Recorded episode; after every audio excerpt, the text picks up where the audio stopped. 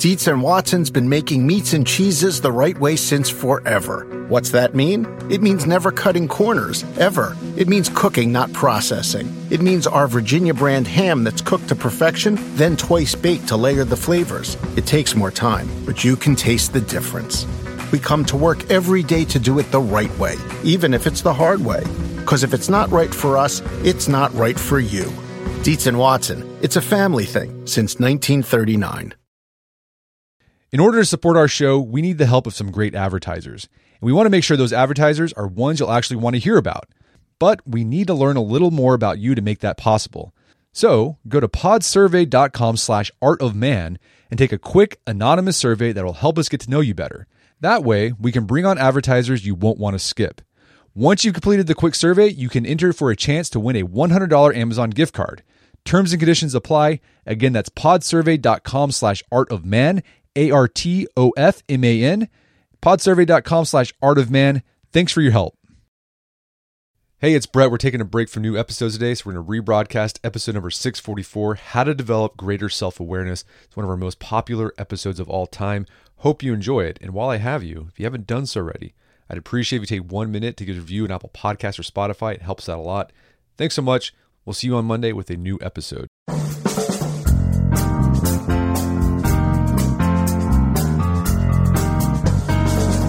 Brett McKay here, and welcome to another edition of the Art of Manliness podcast. 95% of people say that they're self aware, but only 10 to 15% of people actually are. As my guest today says, that means on a good day, 80% of us are lying to ourselves about how much we're lying to ourselves. And this blind spot can have big repercussions for our success and happiness. Her name is Tasha Eurich, and she's an organizational psychologist and the author of Insight Why We're Not as Self Aware as We Think, and How Seeing Ourselves Clearly Helps Us Succeed at Work and in Life. Tasha kicks off her conversation by arguing that our level of self awareness sets the upper limit of our individual effectiveness and that self awareness can be developed and is truly the meta skill of the 21st century. She then unpacks what it is you know about yourself when you possess self awareness, how there are two types of this knowledge, internal and external, and how you can have one without the other. Tasha then outlines the seven pillars of self awareness, barriers to getting insights into them, including falling into the cult of self, and how these barriers can be overcome, including asking yourself a daily check in question. We then discuss how two of the most common methods of gaining self knowledge, introspection and journaling, can in fact backfire, and how to do them more effectively by asking yourself what instead of why, and actually journaling less instead of more. We also get into why you should be an informer rather than a me former on social media, how to become more mindful without meditation, and how to solicit and handle feedback from other people, including holding something called a dinner of truth. After the show's over, check out our show notes at aom.is slash self-awareness.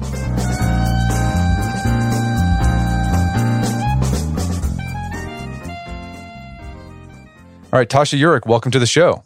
Thanks for having me. So, you are the author of a book. You're a consultant, psychologist, and author of this book called Insight. It's all about developing self awareness. Let's talk about your background. How did you end up focusing your career in consulting on helping leaders and just everyone develop more self awareness?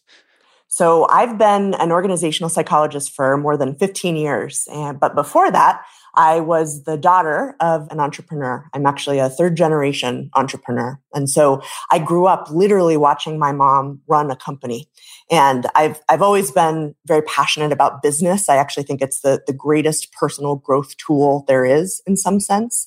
Um, but, but I, I fell in love with psychology at the same time. And I was lucky enough when I was, you know, kind of ending college to find this field of organizational psychology where you know, essentially the goal is to help create prosperity, you know, both sort of financially and then just more generally in businesses by helping leaders be better, by helping companies create better cultures.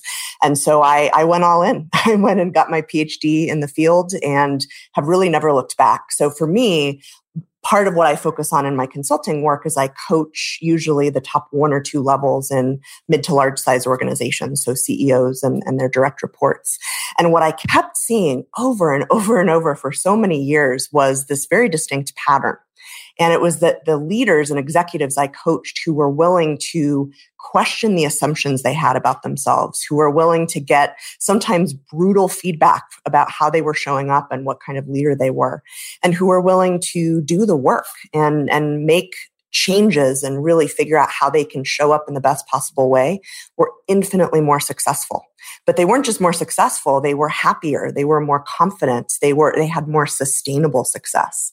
And as i started to think about this you know the, the buzzword of self-awareness had emerged. But what i wanted to know my my background is is scientific is is self awareness actually as important as I thought it was? Were sort of the common pieces of wisdom out there? You know, you read a Forbes article that says, get more feedback.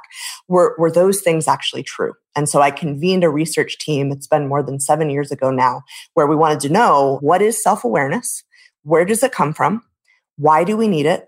And then, probably most importantly, how do we get more of it? And it's been such a fascinating ride. We've learned that a lot of the most commonly accepted truths about self awareness, what it means, how to get more of it are wrong. So there's a lot there. Well, you open the book saying, arguing that self awareness, you call it the meta skill of the 21st century.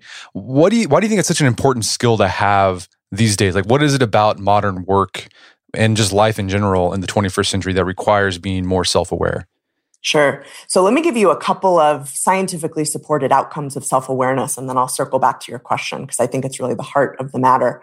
Self aware people, empirically, scientifically, are more successful at work. They get more promotions. They're better communicators, better influencers, better salespeople. They're more effective and motivating leaders. There's even a growing body of evidence that shows that self awareness isn't just nice to have, it's a business imperative. Leaders who are self aware lead more profitable companies. Companies who are comprised of self aware people are more profitable. So all these things together, you know, it's sort of like it's, it's important already. But the reason I think self awareness is, is the foundational skill of the 21st century, even before COVID, but more, more so now, is that we can only be as effective at all of these 21st century skills as we are self aware. So think about this. Has anyone ever met an exceptional leader who wasn't also self-aware or or a very effective influencer or a relationship builder. And so the way I look at this is essentially our self-awareness is going to set the upper limit of our effectiveness. And that's why we'll talk about this later, but a lot of people have a, a more room to improve than they think.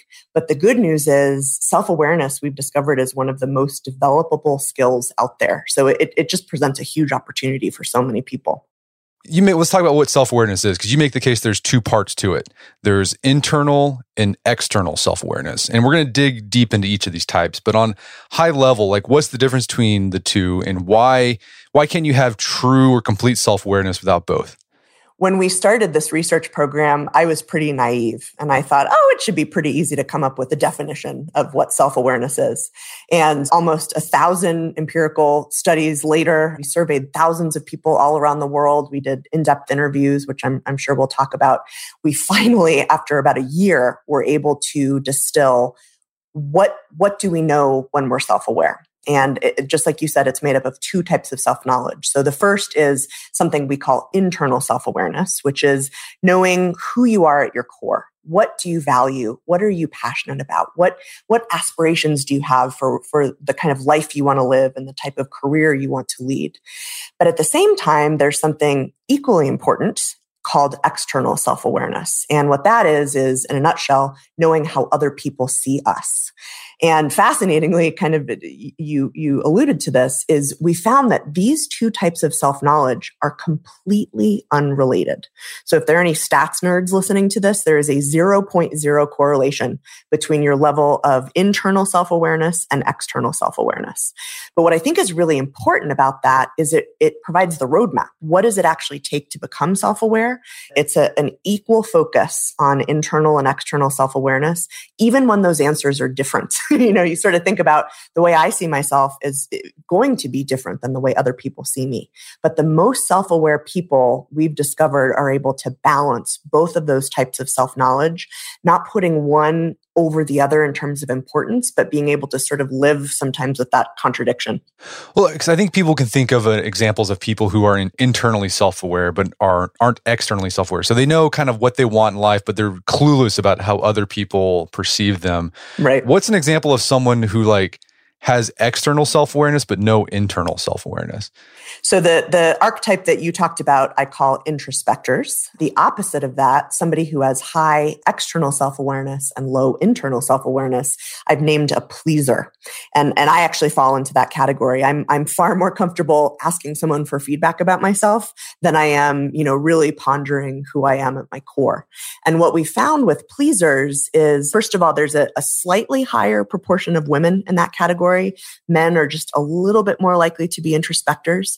But for pleasers, their journey is usually figuring out what do they really want. You think about, you know, the, the classic trope of like, I, I am instead of going pre med in, in this fully eh, full ride scholarship, I'm going to quit school and audition for American Idol. you know, and it's like I really want to do that, and I'm doing it because it's it's the thing I want at my core. That's the thing that pleasers really struggle with. Is sometimes they can get wrapped up in what other people want them to do and lose sight of or not even think about what they really want. So internal self-awareness is knowing what you want, external self-awareness is knowing what how other people perceive you. But then what's the opposite of that of being self-aware? oh, that's a big question. So everybody sees this all around us in the world of late, particularly, but just in general. I think the opposite of self-awareness is closer to a self-absorption. So sometimes people say, can you be too self-aware? And what I think a lot of people get at with that question is can you be so focused on yourself that you start to lose confidence? You know, you start to overthink everything you're doing or place too much emphasis on how other people see you. But that's actually not self-awareness. That's that's almost like self-consciousness. So self-awareness is understanding who we are, our strengths and our weaknesses, everything that we are, but also having sort of a sense of self acceptance. And that's why to me, self absorption is the opposite of that. It's, it's having this sense that no matter what our objective reality is or, or where we stand on, you know, all the things we want to be and do, we think we're great anyway. And there's a lot of research that shows just how dangerous that can be. I get into this in, in insight, but there's a lot of internal barriers to seeing ourselves clearly. There's a lot of sort of external cultural barriers to that. So the people that are self-aware are successful at fighting those things. They, they are able to see the barriers. They're able to sort of jump over them. Whereas most people can get wrapped up in, I call it the cult of self, right? This, this idea that I am special and unique and wonderful no matter what, and nobody really understands me. That's the opposite of self-awareness. And we'll dig into these biases or these roadblocks here in a bit. But through your work and your research, you've uncovered. So, okay, we know what self awareness is kind of knowing what you want in, in life, but also understanding what how other people perceive you. But you've uncovered sort of like what you call seven pillars of self awareness, things about your life that, in order to be self aware, you need to kind of have an understanding about. And we'll dig into a few of these. But you know, what are in your research? What are this, these seven pillars of insight that you think people need to have in order to be self aware? So this is just fascinating. Our research showed uh, this crystal clear distinction between when someone is self-aware, what do they know? And when someone isn't self-aware, what don't they know?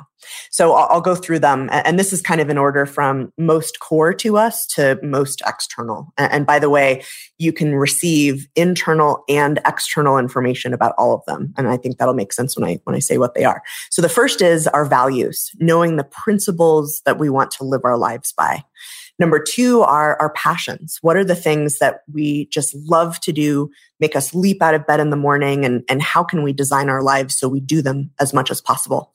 Another is our aspirations. And that's not just what we want to accomplish in our life and our work, but also what experience do we want to have when we're here on this earth?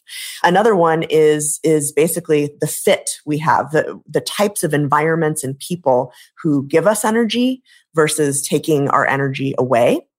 Another is our patterns. And this is basically, you know, knowing your personality, knowing in, in this type of situation, I tend to respond this way. Or in general, I tend to be more of an extrovert or an introvert and so on. The next one is our reactions. And this gets a lot of play with self awareness. You know, you think about my in the moment awareness of my thoughts, my feelings, my behaviors. And what's also part of this reactions component is our underlying strengths and weaknesses. You know, if I have anger management management problems a weakness. I am going to, in the moment, you know, lose my cool more often than not. And so that's why those two things are linked. And the last pillar of insight, the seventh pillar, is knowing our impact on others. And the beauty of these seven pillars is you can do your own unique exploration from an internal standpoint and it's valuable to get feedback from other people. And so that's where I, I sort of think about internal and external self awareness as the two camera angles for how we can see ourselves. And then those seven pillars are, you know, is, is the what, is the work that we need to do. Yeah, I thought that was interesting that you can, it's possible to have internal or not have internal self awareness about some of these things, but external self awareness can help you get more insight into that. I was thinking like, you know, your triggers, right? Mm-hmm. You might not even be aware the things that cause you to, to flip for whatever, but other people can see that. And if you get their feedback, you can finally figure out like, okay, well, this sort of thing triggers me for whatever reason. Exactly. Yeah. We are notoriously poor judges of particularly how we come across to other people. But like you said, our, our reactions, even our values. One thing I do with the, the CEOs I work with is, is, you know, we work on clarifying their values, but it's also really helpful to ask other people based on my behavior and what you know of me you know what do you think is most important to me?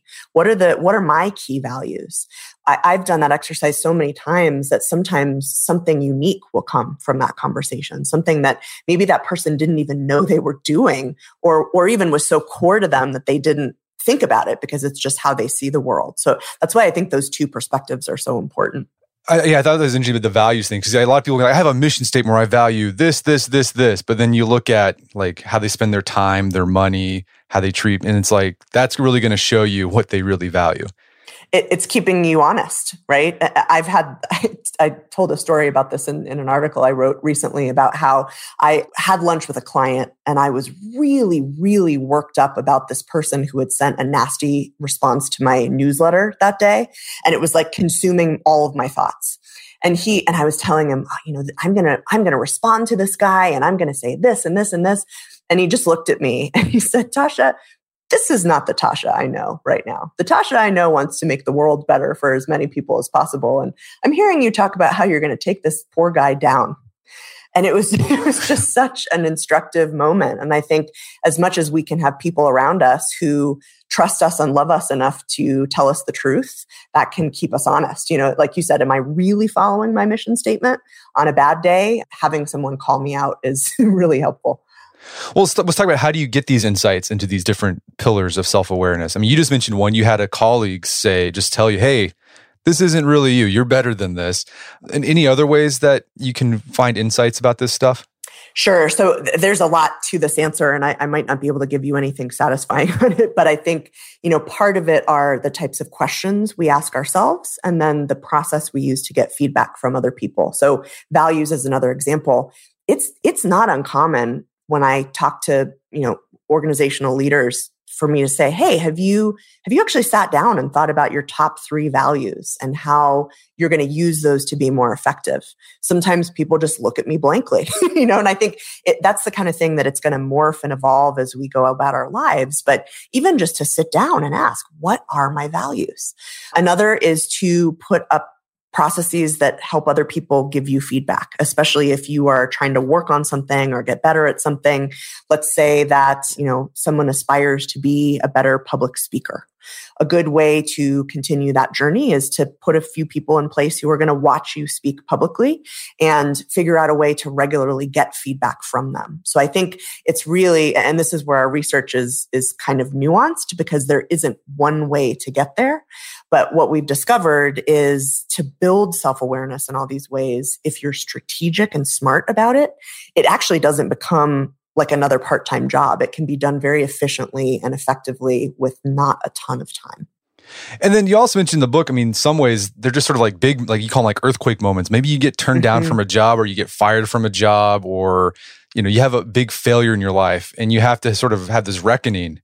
Maybe this isn't for me. Maybe I'm doing something wrong because it, the, the, the situation forces you to actually introspect and try to get some self awareness of the situation.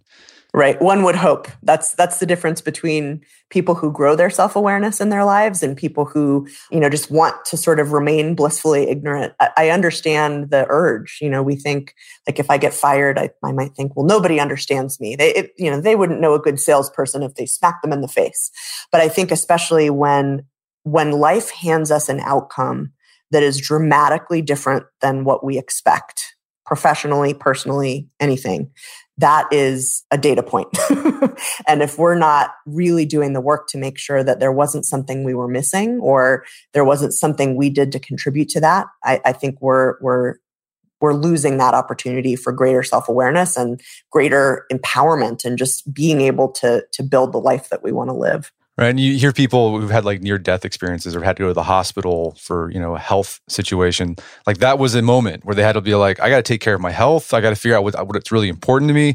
And ideally, it wouldn't take like a heart attack for you to do that. I mean, ideally, you would start, you'd be able to be attuned like throughout your daily life of, you know, to gain insights about yourself so that doesn't have to happen.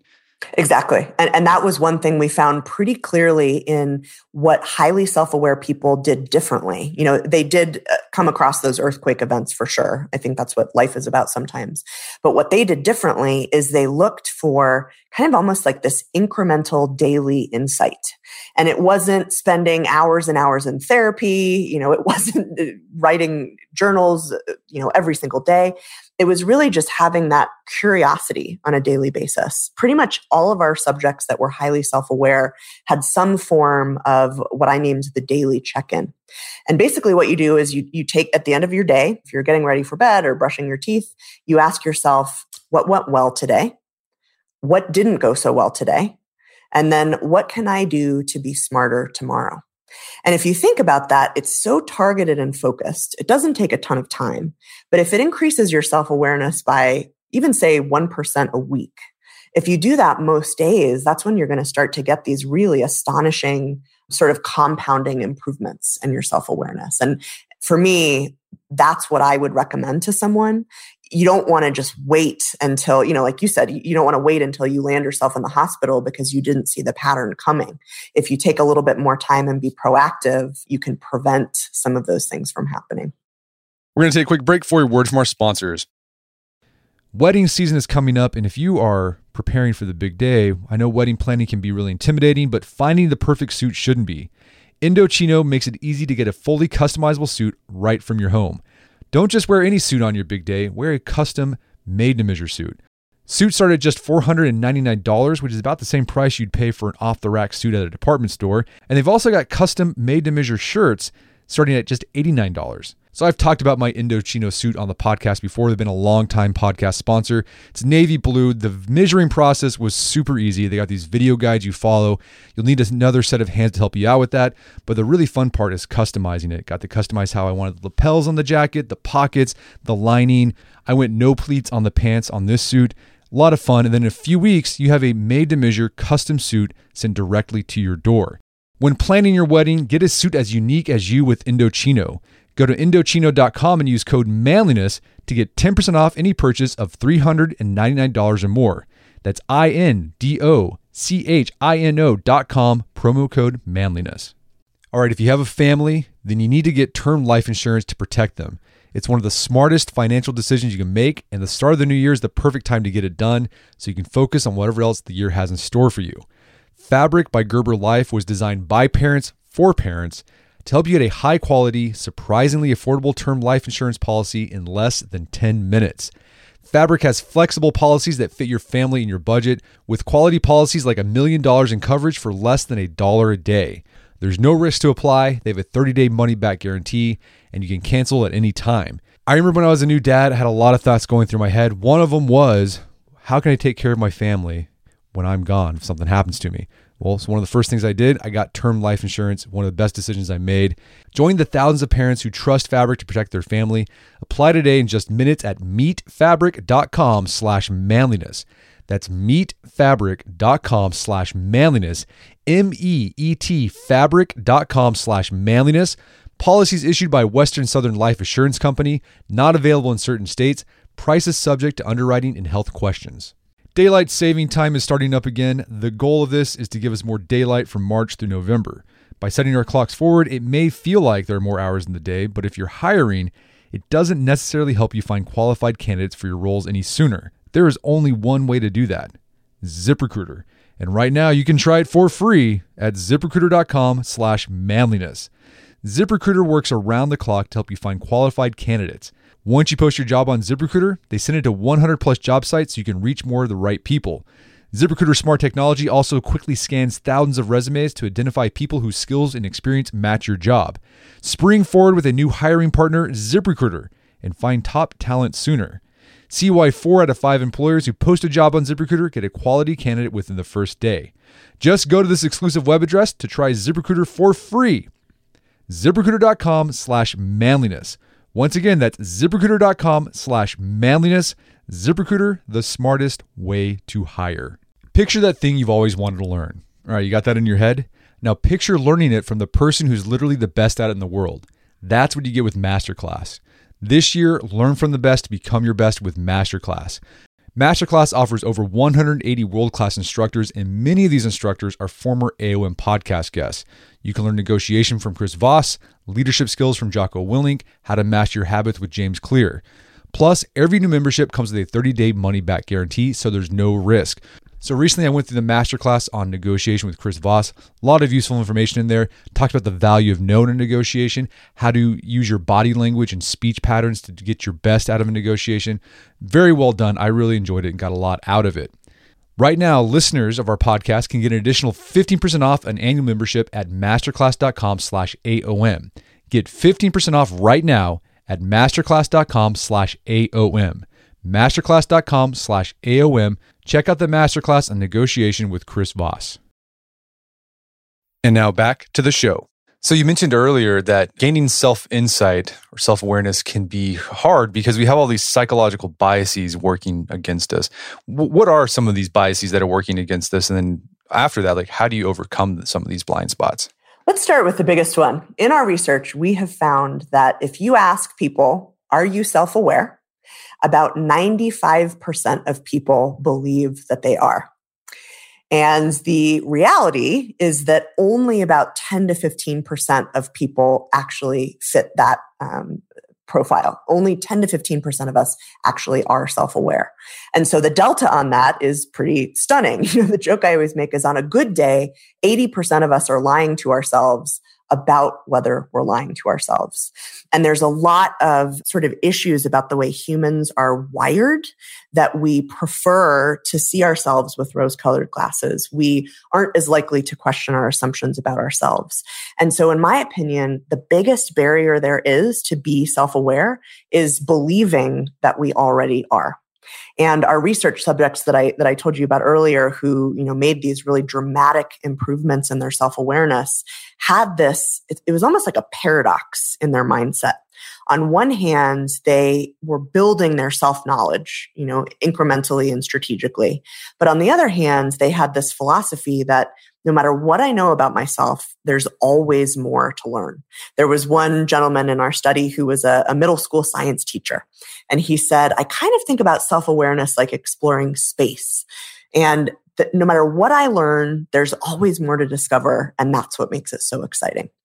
And I really love that because it, it turns it turns the problem on its head. Instead of saying oh gosh you know we all need to be more self-aware and we're not as self-aware as we think i think it's just a matter of having the right mindset of curiosity. So that's something that anybody who's listening to this today can do right now in this moment.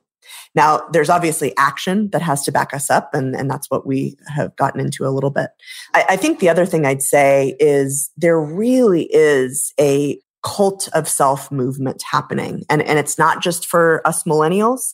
It's not just for Americans. It's been shown kind of all over the world that people are getting more low level narcissism or kind of gaining levels of narcissism.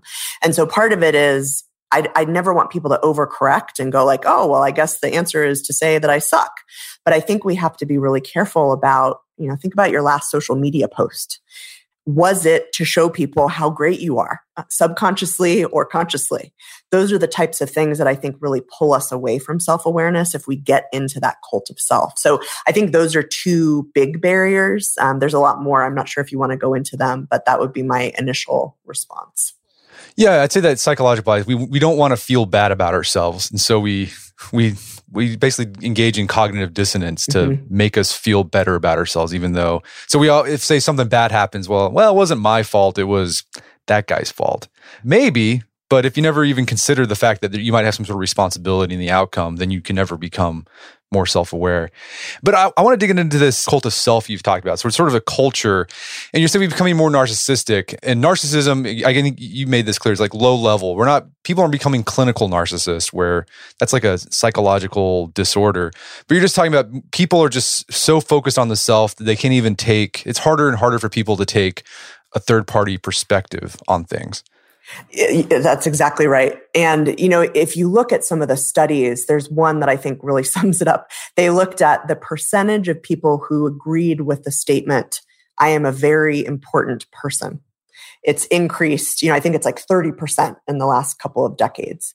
And, and if you look around, that's something that we see everywhere. You know, millennials are often blamed for it. And I think, you know, some of that has to do with life stage and just growing up and maturing.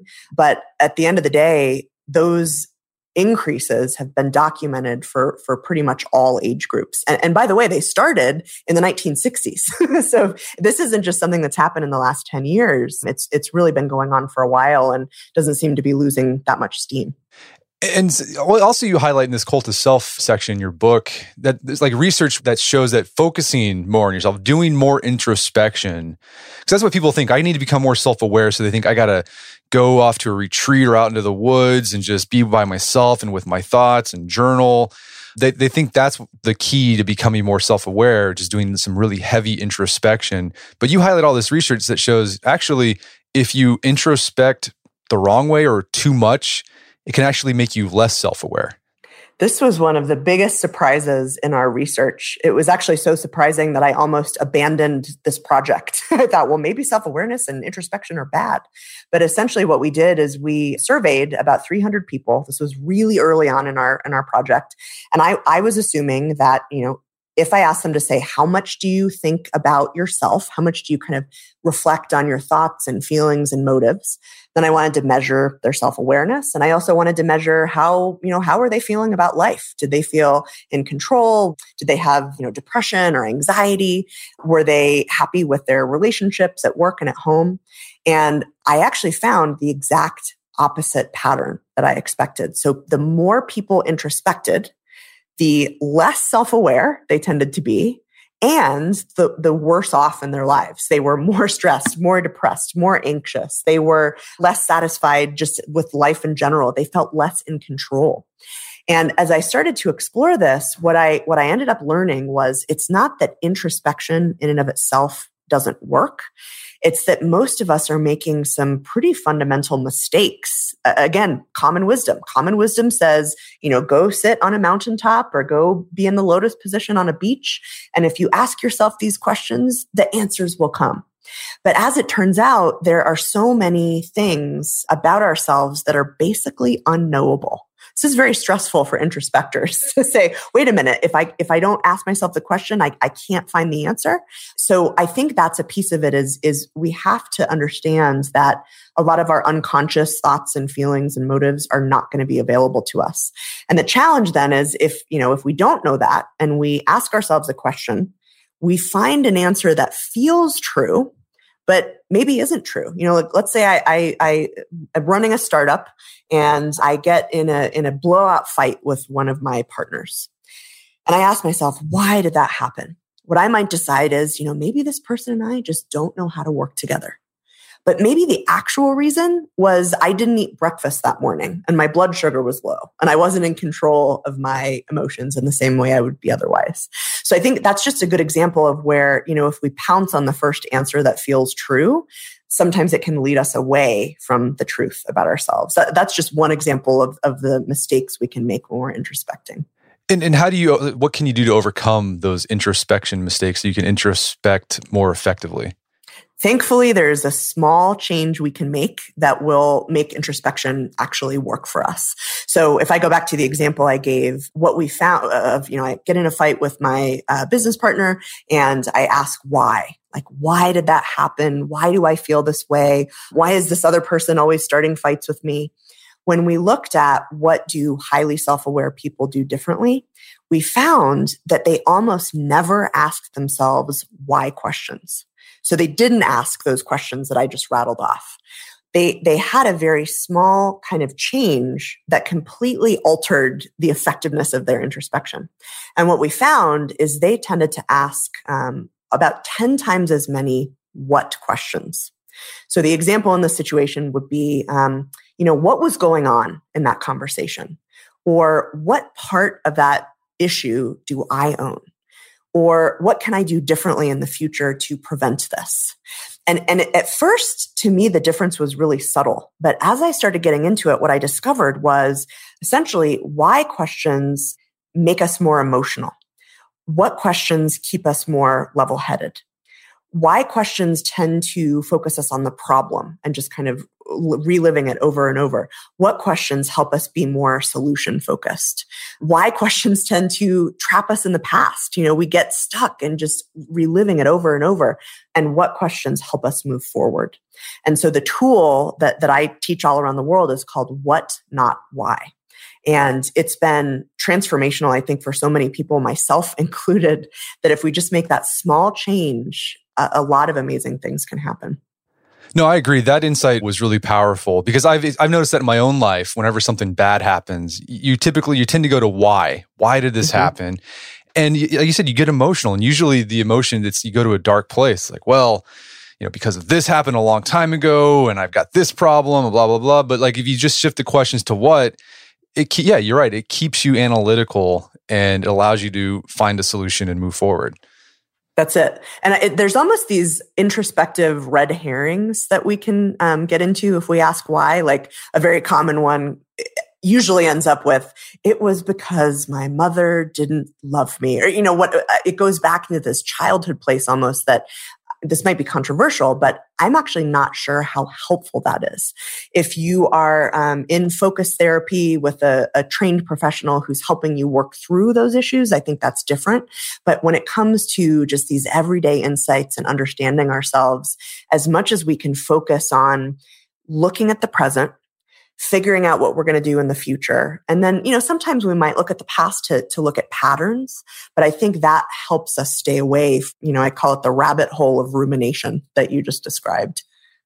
Yeah, and, and this kind of leads to my next question because you had this section about journaling because people often think of journaling as a really great tool to self-reflect and get new insights about themselves. And I read this chapter and I felt vindicated because you know, early on in my life, you know, when I was a teenager and like my early adulthood, I was like a, a, a religious journalist. Like I just journaled all the time. But then I think a couple of years ago, I just it like it wasn't doing anything for me, and I just realized it's like I just ruminate over the same things. Like I read through my journals from like years ago, and like the same issues come up over and over again. And I was like, nothing's getting better. And it just made me feel bad. And so I just stopped. And I felt kind of bad because according to the internet, self improvement internet, you're supposed to journal. It's the best thing ever. And I just stopped. I didn't really, it felt bad, but it made me feel better. But you highlight research that journaling can actually not be that useful in gaining new insights about yourself it's the same kind of example as with introspection. If we do it the right way, it can be really effective. But if we make mistakes, again, you know, if we trust what we read on the internet, sometimes it can lead us astray. So what we and others have found is journaling can be very helpful if, like you said, we don't religiously write in it. I know that's kind of mind blowing. It was mind blowing for me, actually. I, I, have spent my life in perpetual guilt so that I didn't journal more. But what our self awareness kind of research subject taught us was they turned to journaling when they were facing something important in their lives. Maybe it was they were at a turning point or they were facing a big decision or something you know really surprising had happened that they wanted to better understand. But they they sort of had an event based model to journaling versus this daily habit. I think there's a lot of power in that. There are other pieces to this research that have shown that if we focus too much on emotion or too much on kind of the logic of what happened, that can derail us. And so, as much as we can have a balanced view of journaling where we talk about how we feel and kind of what was happening, that can be another way to make sure that we get insight from it. And, you know, because if you focus too much on emotions, it, what you said is going to happen. You know, you kind of get sucked in in this negative way if you focus too much on on the rational part of what ha- you know here's what i ate for lunch today you're probably not going to get that same level of insight so it, it's like anything you know there's a middle ground. There's a middle ground between what you write about and how often you write that's going to give i think the most value. Yeah that's what i think i found. Whenever i have a, a problem i'll go to my journal just to write start writing things out. And I, I, I try to avoid the emotion stuff and just focus on well, here's the issue here are the problems what are potential solutions? And i find that helpful but I yeah, the daily thing I just I don't care anymore. Good for you. No, I think that's the perfect approach. So going back to this idea of the the cult of self, you talk about how how we share things on the internet. The internet it's so it it, it exacerbates it. it. It promotes the cult of cult of self. And I like this idea we have this t- well you're told on the internet you got to you got to develop your personal brand share about yourself because that's the only way you move forward in life but you highlight research that that makes you feel terrible or it can make you feel terrible and it also just doesn't help you gain any more insight about yourself. So you offer an alternative to social media sharing that can be more useful. Talk us, walk us through that research. This was another big surprise in our research. We found that the, the most self aware people, counter to everything I just said about the cult of self, actually spent about 30% more time on social media than the average person. And that was another moment where I was like, wait a minute, that makes no sense. But then when we started looking at what they were posting, it was dramatically different from most people. So whereas, you know, like you said, social media almost teaches us to, uh, uh, other researchers have called it to be a me former. Here's what I ate for breakfast. Here's this amazing award that I won. It's my child's, you know, two and a half year birthday. All these things that are just about me, me, me. But our highly self aware people that we studied, they use social media not as a me megaphone, but as an opportunity to enrich other people's lives. So they gave us examples of, you know, I, I love to do nature photography. And I, if I find something really beautiful, I post it because I, I want other people to feel calm and, and grounded. Or I read this hilarious article and I wanted to share it with others because it would make them laugh. So it's this idea that instead of thinking about what we're trying to accomplish for ourselves, if we can flip the question and say, you know, first of all, why, what's the reason I'm posting this? What am I hoping to gain? And is it making other people's lives better? And I think, you know, if, if you're trying to build a brand, it's not about getting 100% there. Like for me, I try to do about 10% posts talking about myself and 90% posts trying to make other people, you know, feel better, do better, be better because we can't just completely neglect the self-focused piece, but I think most of our we just have to change the percentages a little bit. Gotcha. So be an informer and not a yeah, be an informer. Sorry, yes, yeah. exactly. Thank you. No, be an informer, informer, not a, not a me, former. not a me former. Um, so, any other tools? I mean, so introspection. You know, if you ask what instead of why, that can help you gain some in, internal self awareness. Any other tools you found effective that you know really self aware people use to gain internal self awareness? So we talked about um, what, not why, the daily question. Another thing to think about. There's this obviously big social force on meditation. And meditation is primarily about kind of understanding and, and noticing what we're thinking, feeling, what's happening around us without judgment. But the beauty of this for any fellow type A people who are listening to this is that we don't have to meditate to be mindful to get those same effects. And, you know, there, there's sort of a lot to this, but I'm just going to give one example. One way to practice mindfulness that isn't about mantras and meditation is something that I call comparing and contrasting. So comparing and contrasting is basically if you find yourself in a situation that feels familiar, so uh, the example I give in the book is actually I, I, spent about five years working in the corporate world before I went out on my own about 10 years ago. And I found that almost every time I t- had a new job, I would enjoy it for two years. And then after two years, I would start to get bored and restless. And one day, my husband actually pointed it out. He said, Have you noticed this pattern? So what I started to do was compare and contrast. You know, what is similar about each of those moments where I started to not, you know, not like my job as much anymore. And what I did is I looked back in my life and I thought, and I realized that every, every time I had worked for someone else, there was a two year ticking time bomb. But whenever I was working for myself, like when I was doing my own research or when I was teaching at a university, when I was in grad school, I didn't feel that way. So by comparing and contrasting, I was able to notice, you know, again, without judgment, it just was what it was, that I might have been, that I know that I'm better off working for myself. And people don't think about mindfulness in that more general form. And I think it's just really helpful for people that, you know, if you're meditating, more power to you. And there are more options if there's anybody who wants to increase their insight and be mindful, but they don't want to meditate. All right. So we talked about gaining uh, internal self awareness. Let's move to external self awareness. This is how people, an understanding of how people perceive us. And this is where insight or self awareness can get scary because it's always scary to think about what other people think of us. And also, people don't like to give, people don't, people don't like to tell you what they really think about you. It's the idea of the white lie, right? So, what can we do? What are some tools that you found to help people get constructive, useful, external self awareness without being destroyed emotionally in the process? That's right. You have to keep your mojo in the process. Um, what we found was, again, some surprising findings.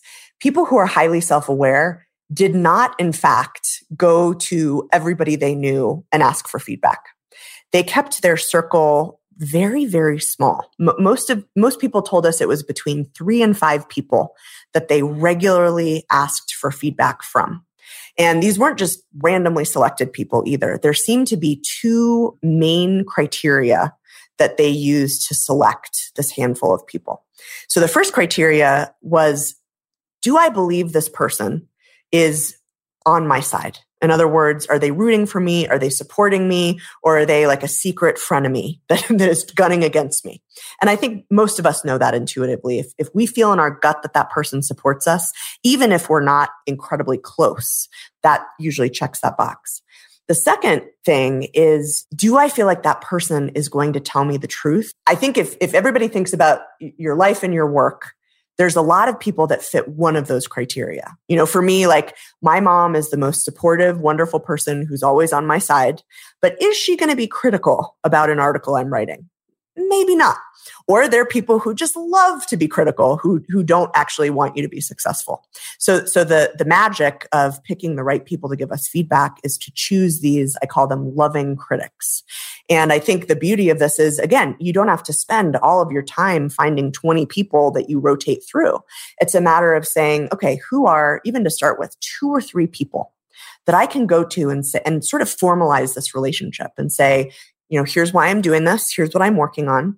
Would you be willing to let me talk to you for five minutes once a month to just get your feedback? So let's say, you know, going back to the example I gave earlier, somebody who wants to be a better public speaker. If I had my two or three loving critics, I would want them to be people who saw me speak publicly. And I would ask them once a month very quickly, Hey, as you know, I'm trying to be a better public speaker. First question, what feedback do you have for me from the last 30 days? Second question is what ideas do you have for me in the next 30 days? And the reason the conversation is five minutes is what I would say is very simply, thank you. I don't justify, I don't tell them why they're wrong, I don't give excuses, I just say thank you. So I think that's really powerful is again, being focused and strategic about how we're getting that feedback. The second tool I would offer is um, this one's a little scarier. I'd actually be curious what you think about it. This is from a communications professor named Josh Misner, and it's I, I've named it the Dinner of Truth. So basically, what it entails is you find someone uh, in your life or your work who you have a good relationship with, who you want to have an even better relationship with. You take them out to dinner virtually uh, or in person, depending on your comfort level. You ask them the very simple question what do I do that is most annoying to you? And then once again, just like the loving critics, you listen to the answer and you say thank you. And what I've discovered, you know, I would never share a tool like this with with any listeners, readers, clients if I haven't done it multiple times myself. And I have been shocked at actually what a positive experience every dinner of truth I've had has been. No, so that I read that. It reminded me. I have some. We have some. Uh, my wife and I have some uh, friends, and in their family, they have this tradition. It's similar to this. It's on your birthday. Someone, the people in your family have to tell something they they admire about you in that that year of your life, and then also something you got to work on. and uh, I love that. And uh, they, some of the stories out of it are really hilarious because people learn things that they finally sort of the, the truth is uncovered. But it's it, I think it's similar to that that dinner idea. That's I love that idea actually because then it becomes a ritual. And, yeah, oh, it it's is. your birthday. It's time to do that. It doesn't time. let you off the hook.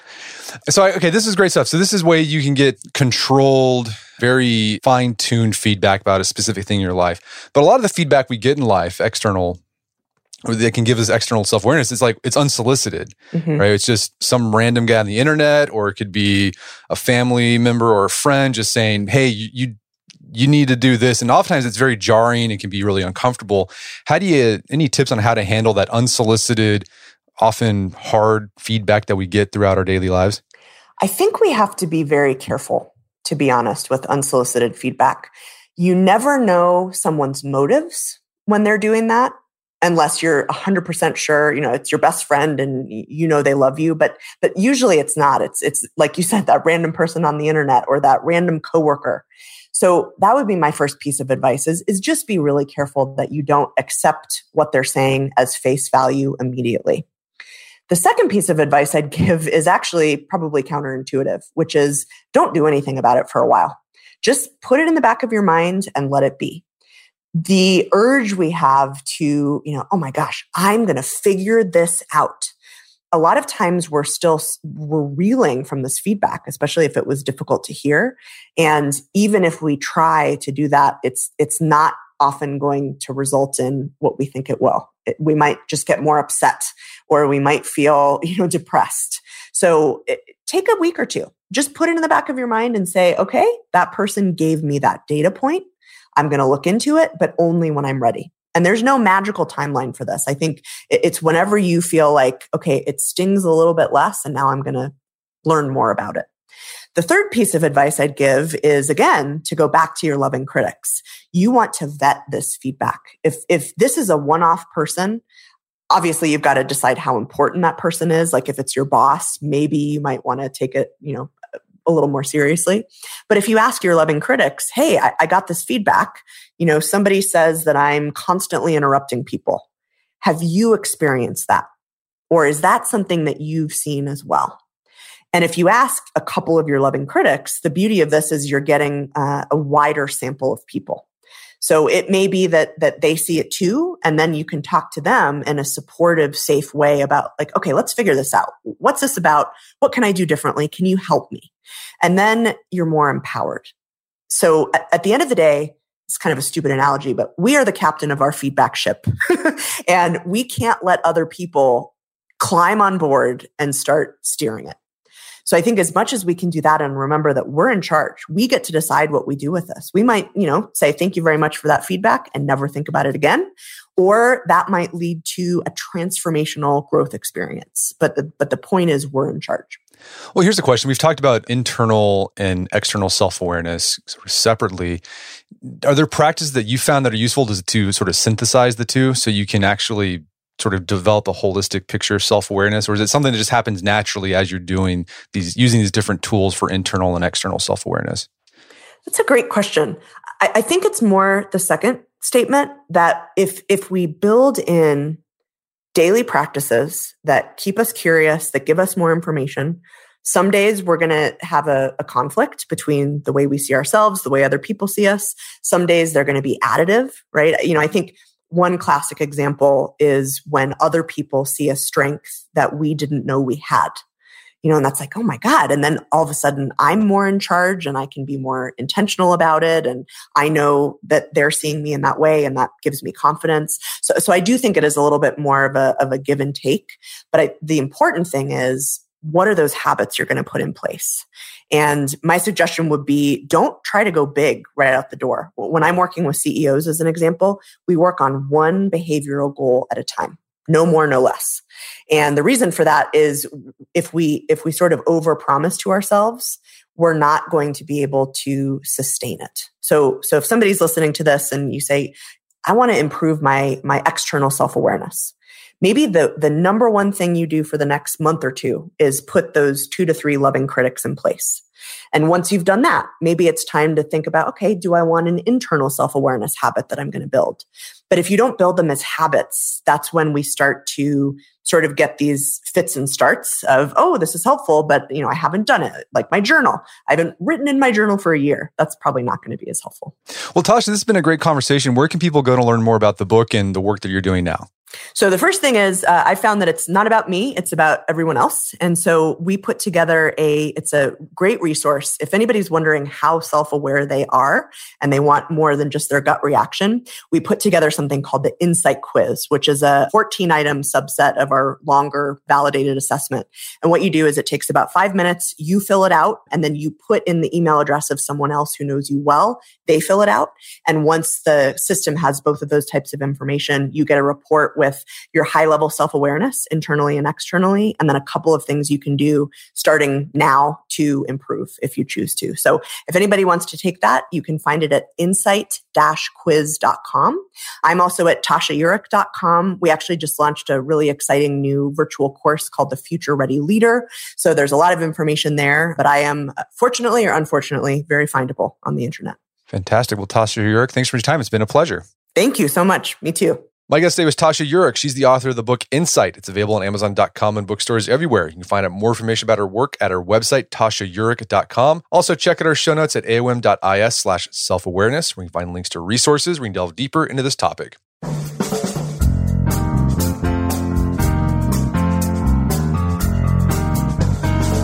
Well, that wraps up another edition of the AOM podcast. Check out our website at artofmanliness.com where you find our podcast archives, as well as thousands of articles we've written over the years. And if you'd like to enjoy ad free episodes of the AOM podcast, you can do so on Stitcher Premium. Head over to StitcherPremium.com, sign up, use code manliness at checkout for a free month trial. Once you're signed up, download the Stitcher app on Android or iOS, and you can start enjoying ad free episodes of the AOM podcast. And if you haven't done so already, I'd appreciate if you take one minute to give us a review on Apple Podcasts or Stitcher. It helps out a lot. And if you've done that already, thank you. Please consider sharing the show with a friend or family member who you would think would get something out of it. As always, thank you for the continued support. Until next time, this is Brett McKay reminding you not only to listen to the AOM podcast, but put what you've heard into action.